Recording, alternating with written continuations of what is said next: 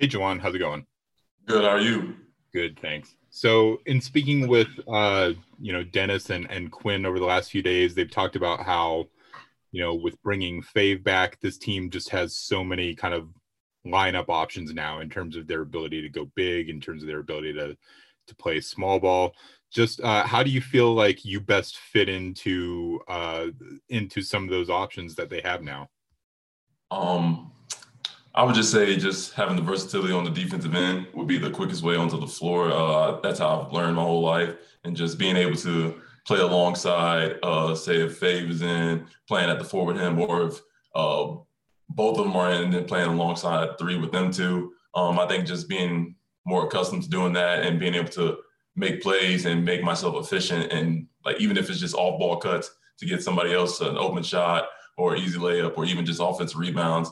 I think just being able to fit into those different things is the best way to get onto the court and make an impact. Okay, next question, Tony Jones, The Athletic. Oh, I'm sorry, I had didn't hit my mute button. Along those lines, uh, Juwan, how um how much did you know the experience that you uh, garnered last year uh, down the stretch and in the bubble uh, and in the playoffs? How much did that help you? Uh, it helped a lot. It um I think it got the the first first year, first game, nerves out. Um, just being able to be put in that position and just being able to have the confidence of not only coach but all the guys. Um, anytime I had the ball, they were telling me to shoot it. Anytime I was guarding, they had my back. I heard them, they heard me. Um, I think it just it gave me a lot of confidence coming into year two. Okay, next up, Andy Larsen, Salt Lake Tribune. Kind of with that confidence, what did you, how have you, what have you worked on this offseason? How have you developed your game?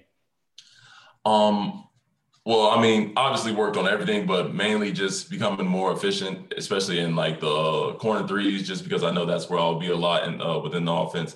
Um, and also just being able to uh, mesh with other uh, everybody else on the court, just because obviously Bojan wasn't there, so just being able to understand how he plays and being able to play off him, and just also defensively, just become more versatile on that end um, instead of just guarding uh, all forwards, guarding sometimes Don, switching off onto Don, Joe, JC, all those guys. And I think just the more versatile you are on that end, just the more trust you can have in the coaching staff. All right, next up, Sarah Todd, Deseret News.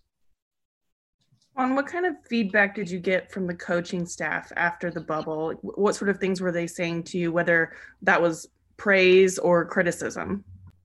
Um, I think it was a happy medium, just um, because everybody can get better, regardless of if it's first game, your thousandth game, whatever it is, everybody can get better. And so they were just uh, telling me it was just like a regular film session. They showed me what I needed to do better, um, whether I was ball watching, getting back cut, or anything like that. And they showed me what I did well, whether I was boxing out, um, just giving help on something that just came up out of nowhere on the other end, or anything like that. So I think just it was a happy medium of both, and I'm really appreciative of the coaching staff for doing that.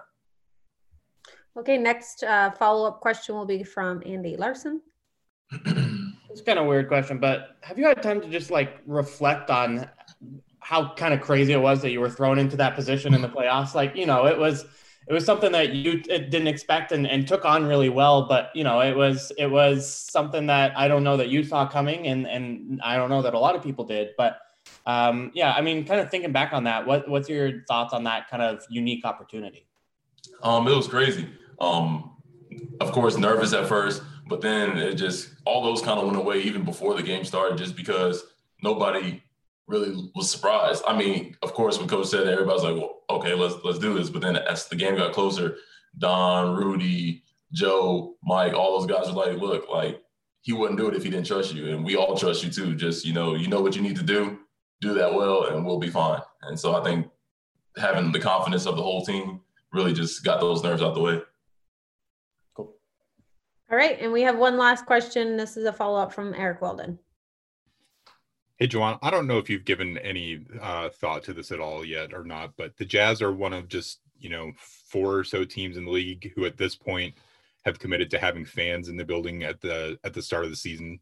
Um, what are your thoughts on that? Does that make you nervous at all? Or are you, are you excited to have fans back? Is it kind of some, is it both? You know, how, what are, what are your thoughts on there being some fans in the building once the games start?